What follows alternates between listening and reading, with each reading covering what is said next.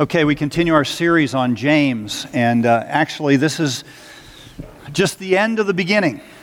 It's not the beginning of the end, it's the end of the beginning. The first 12 verses in James, where James is talking, the first verse he simply greets, but then he really gets into uh, the subject matter, uh, which is his letter of encouragement to Christians, Jews, Jewish Christians who've been scattered all over the world. And in these first 12 verses, he is talking about trials and trouble and suffering that come into our lives from the outside.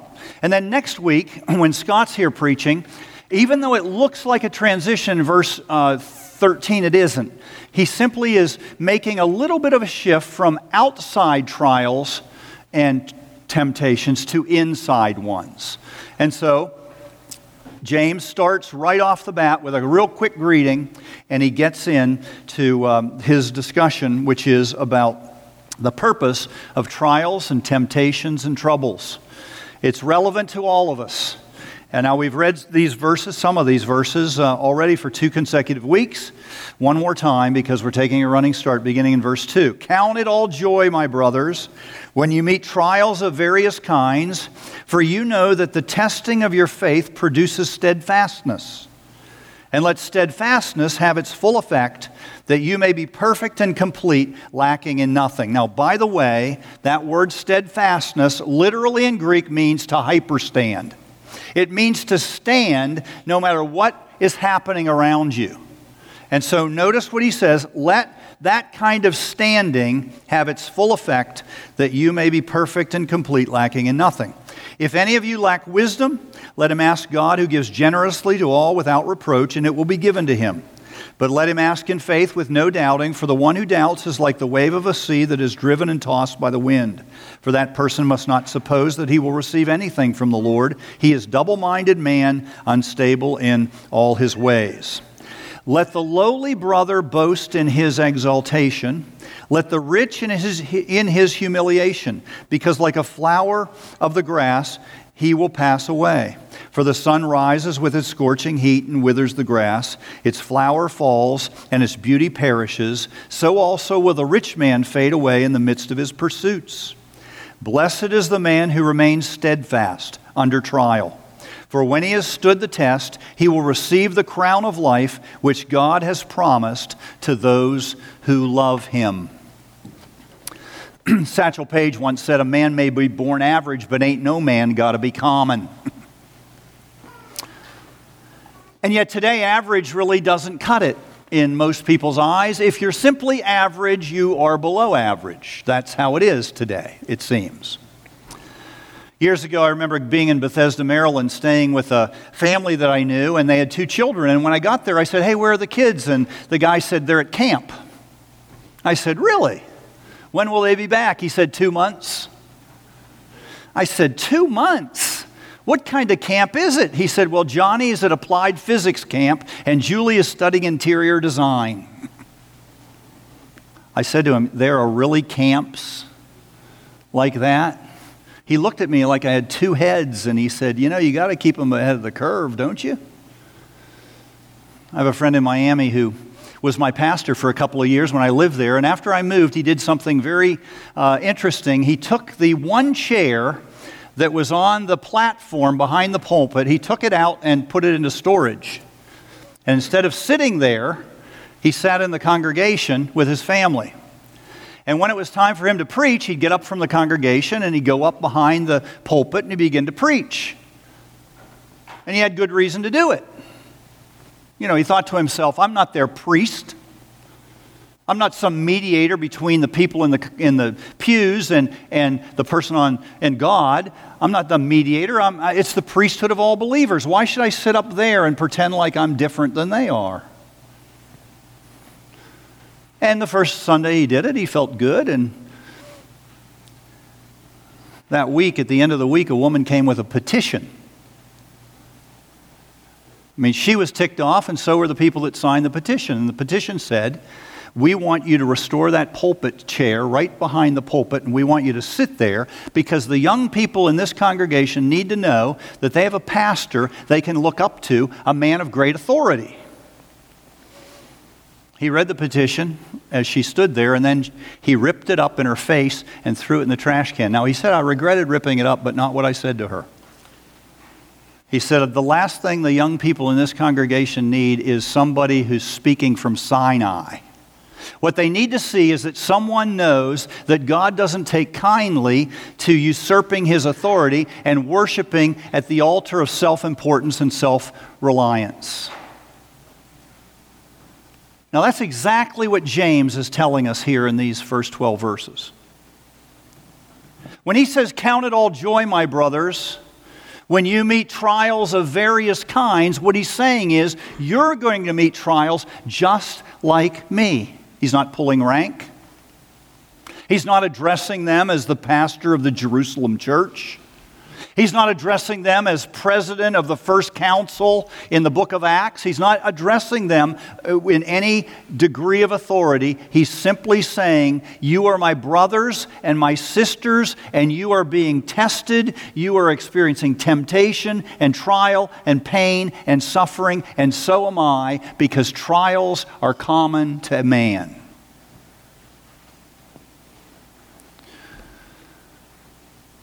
When I started at Princeton, I started with eight weeks of Greek, summer Greek.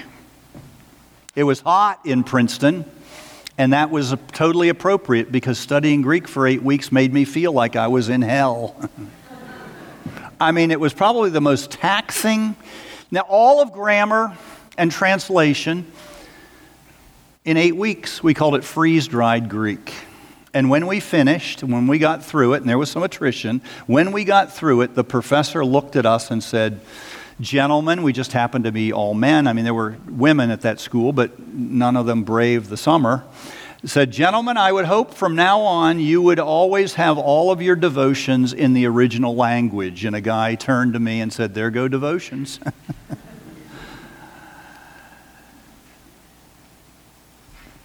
when James addresses these readers. He's not simply addressing them as their pastor, as their leader, as the brother of Jesus. He's addressing them as brothers and sisters in Christ who are facing a never ending series of troubles just as he does. Maybe that's why he only gives us a one sentence of greeting. In all of the New Testament letters, there are longer greetings, but not in James. Instead of focusing on himself and his authority, he's focusing on their common need, and he says to them, Count it all joy. Now, think of who these people are. These are Jews who some have been chased out of Palestine. Some are descendants of people who've been taken captive by other nations. They're living in all over the known world at this time. They're Jews who have come to receive what God provides in Jesus Christ. They know Christ and yet they're asking, why is it so difficult to follow Jesus? I mean, why, if Jesus is our healer, if Jesus is our provider, if Jesus is my Lord, why do I struggle so much? I love what Teresa of Avila said Lord, you'd have more friends if you treated the ones you have a little bit better.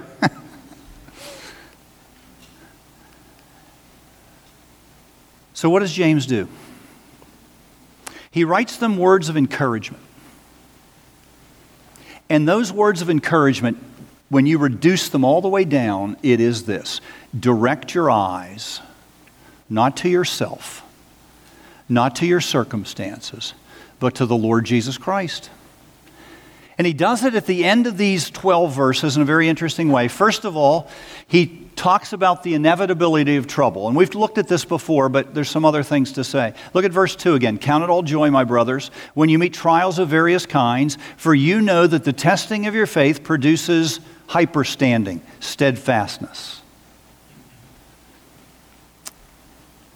Now, we've studied this verse before, and we've noted that when James uses that one word when, he indicates the, commons, the trials are common.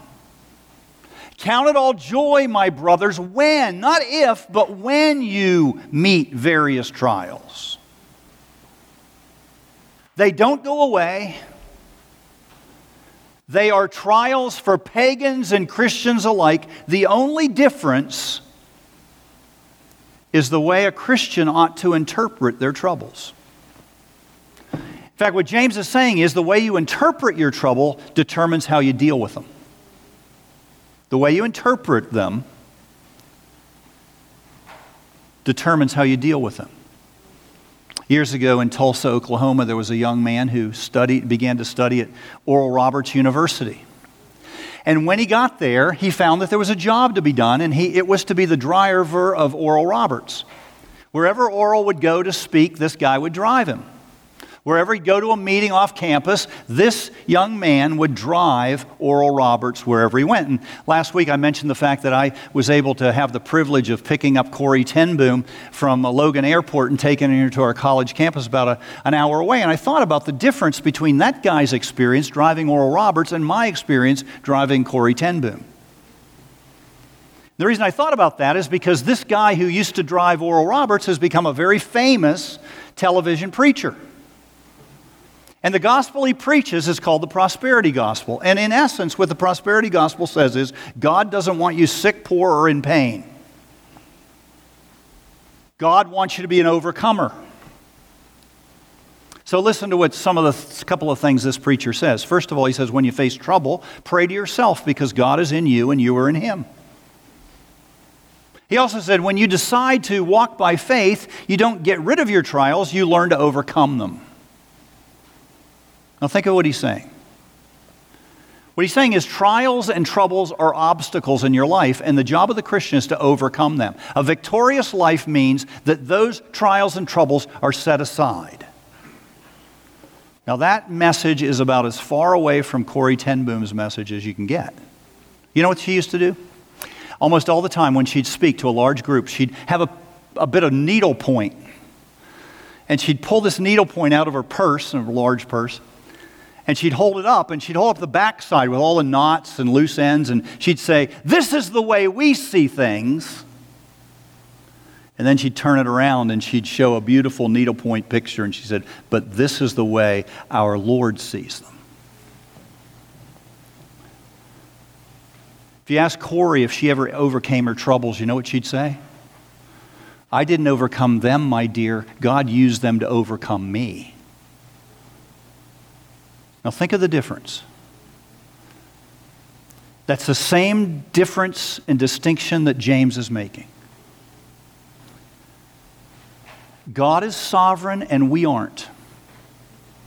He doesn't say overcome your trials. He says count them all joy because through those trials, God is overcoming you and all the idols that you've erected in your life. That's what James is saying. In essence, he's saying, over, don't overcome your trials, enjoy them. Because those are the things that God is using to rid yourself of your own self reliance. Second, notice the intentionality of trials and trouble. Look at verse 5. We've looked at this one before. If any of you lack wisdom, let him ask God, who gives generously to all without reproach, and it will be given to him. Now, notice that's exactly the opposite of what that Oklahoman preacher says. He says, Look inward and pray to yourself because God's there. And James says, No, when you meet trials, what you lack is wisdom. What you lack is divine wisdom from the outside. You need a different perspective. You need wisdom that comes not from you, but from God Himself. You need to understand how God sees this trouble and trial in your life. In 1738, arguably, I don't know. I, I'm given to hyperbole, ask my wife. Arguably, the greatest sermon ever preached was preached. Jonathan Edwards. He entitled it The Excellency of Christ. And you can get that sermon and you can read it. And if you read it, it's going to take you about an hour. If I were to read it to you today, it'd take about three hours. He preaches that sermon on one verse, Revelation 5 6. You know what that says? And between the throne and the four living creatures and among the elders, I saw a lamb standing as though it had been slain. And what Edwards does is he takes two opposite images of Jesus the Lion of Judah and the Lamb of God, and he shows us the full range of who Jesus is. Let me give you one of the ways he introduces it. One sentence from Edwards. There is an admirable conjunction of the diverse excellencies in Jesus Christ. In other words, you can admire who Jesus is by the diversity of excellencies in him. Not only is he a lion of Judah, the Lamb of God. In Jesus, there is infinite highness. He is Almighty God, and there is infinite condescension. He becomes a human servant.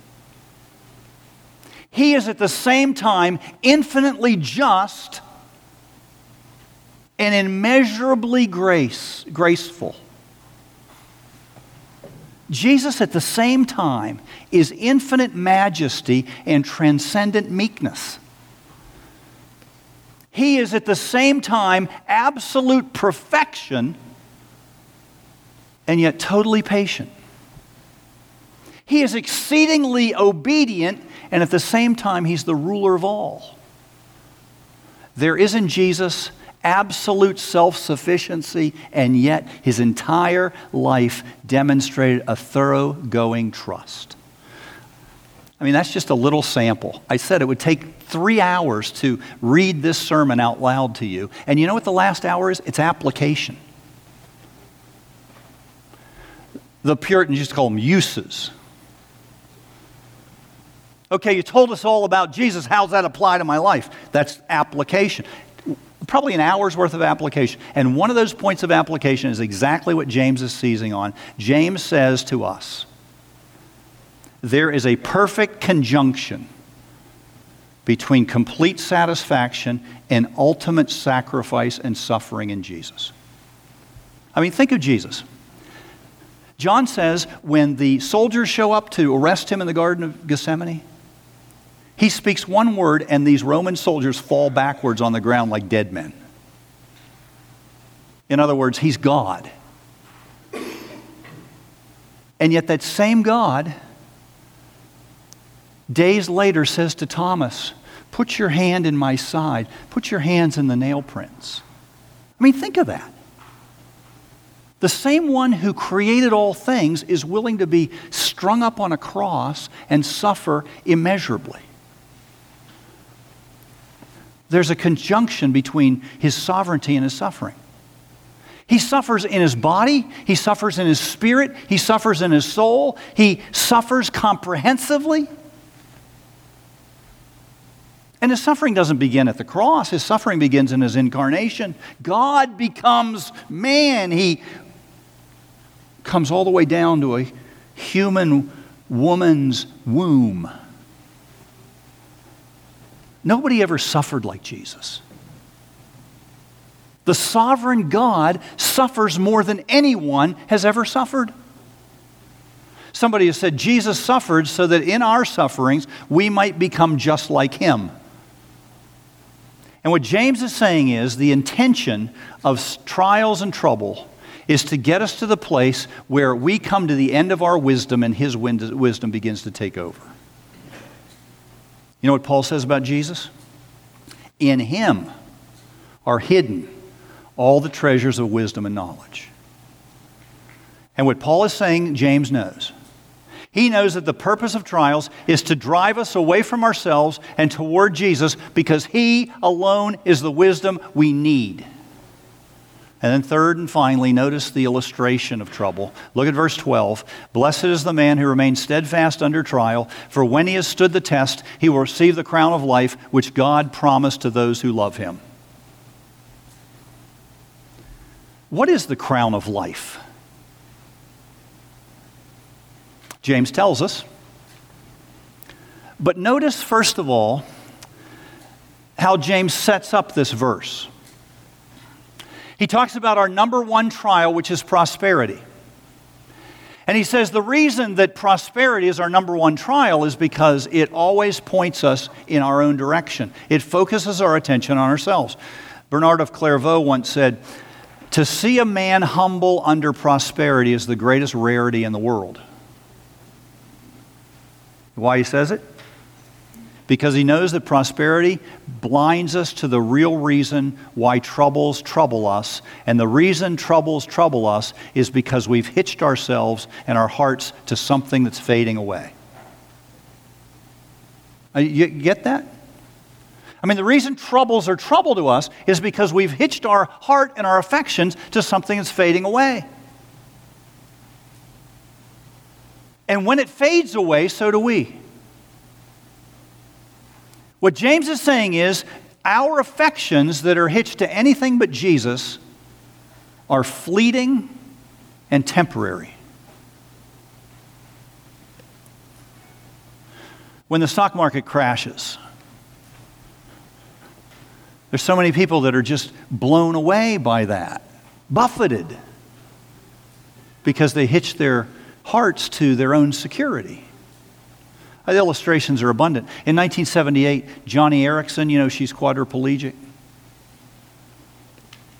dove into the Chesapeake Bay and broke her neck. She writes in a book the story of her roommate, college roommate, Denise Walters, who had severe MS. They were roommates in college. One a quadriplegic, the other severely afflicted by MS. And Joni said not long after college, they had to put Denise into a hospital, and then not long after that, into a nursing home. And people would visit her. But in time, only her mother came. Her mother would come and read the Bible to her every night. After a couple of months, her feet didn't move. Few weeks later, her hands could no longer move. But then within a couple of months, her worst fear occurred. She became blind. Joni said, Denise never complained. She seemed to keep her heart fixed on Jesus. And for two years, she lived like that. And when she died, Joni said, I asked the obvious question what good came from any of this? I mean, nobody witnessed her faithfulness. Nobody came and saw her indomitable spirit. No one could see how she trusted Jesus in the midst of this searing loss. No one heard her words of thanksgiving. And for years, Joni lived with that question Lord, why did you do that in Denise's life? What possible purpose could that serve? And then one day, Joni's with some friends and they're talking about it, and suddenly they realize that there's another audience. And that's heaven. They realize that Denise, while she was alone from human contact, there were those in heaven who were watching her. Listen to what Paul says in Ephesians 3 so that through the church the manifold wisdom of God might be made known to rulers and authorities in heavenly places. Do you see what he's saying? There's another audience. And that audience longs to see the wisdom of God, who is Jesus Christ. They long to see the fullness of Christ in those he redeems. That's why James says, Blessed is the man who remains steadfast under trial, for when he stood the test, he will receive the crown of life. He's talking about the greatest thing trials and troubles can do. And that is this they can make us more and more like Jesus. The one who never fades away, the one who always stands, the one who is the crown of life. You see, because Denise's heart was set on him, even though her body faded away, she never did. That's the reason James has count, counted all joy, because trials and troubles show us where we're looking. They show us the object of our faith. And more than that, trials and troubles make us real. Remember the Velveteen Rabbit? Yes, you do. Remember this line real isn't how you are made. Real is a thing that happens to you. When a child loves you for a long time, a long, long time, not just plays with you, but really loves you, that's when you become real. Remember what happens to the Velveteen Rabbit? Loses all its velvet, becomes worn and tattered. And yet, the uglier the rabbit gets, the more the baby, the child, loves it. Think of it. There is nothing that shows us the excellency of Jesus any more than his trials and troubles. It's his trials and troubles that make him real to us. In fact, it's Jesus' trials and troubles that make us know how important we are to him. It's his trials and troubles that secure for us the crown of life. If Jesus hadn't suffered, we wouldn't know him.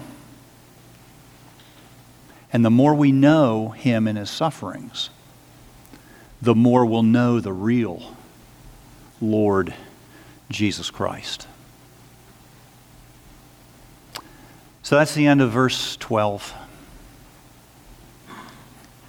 We got a lot more to go. Next week, we're going to turn our attention to our inward trials and temptations. Till then, think about all this. Amen.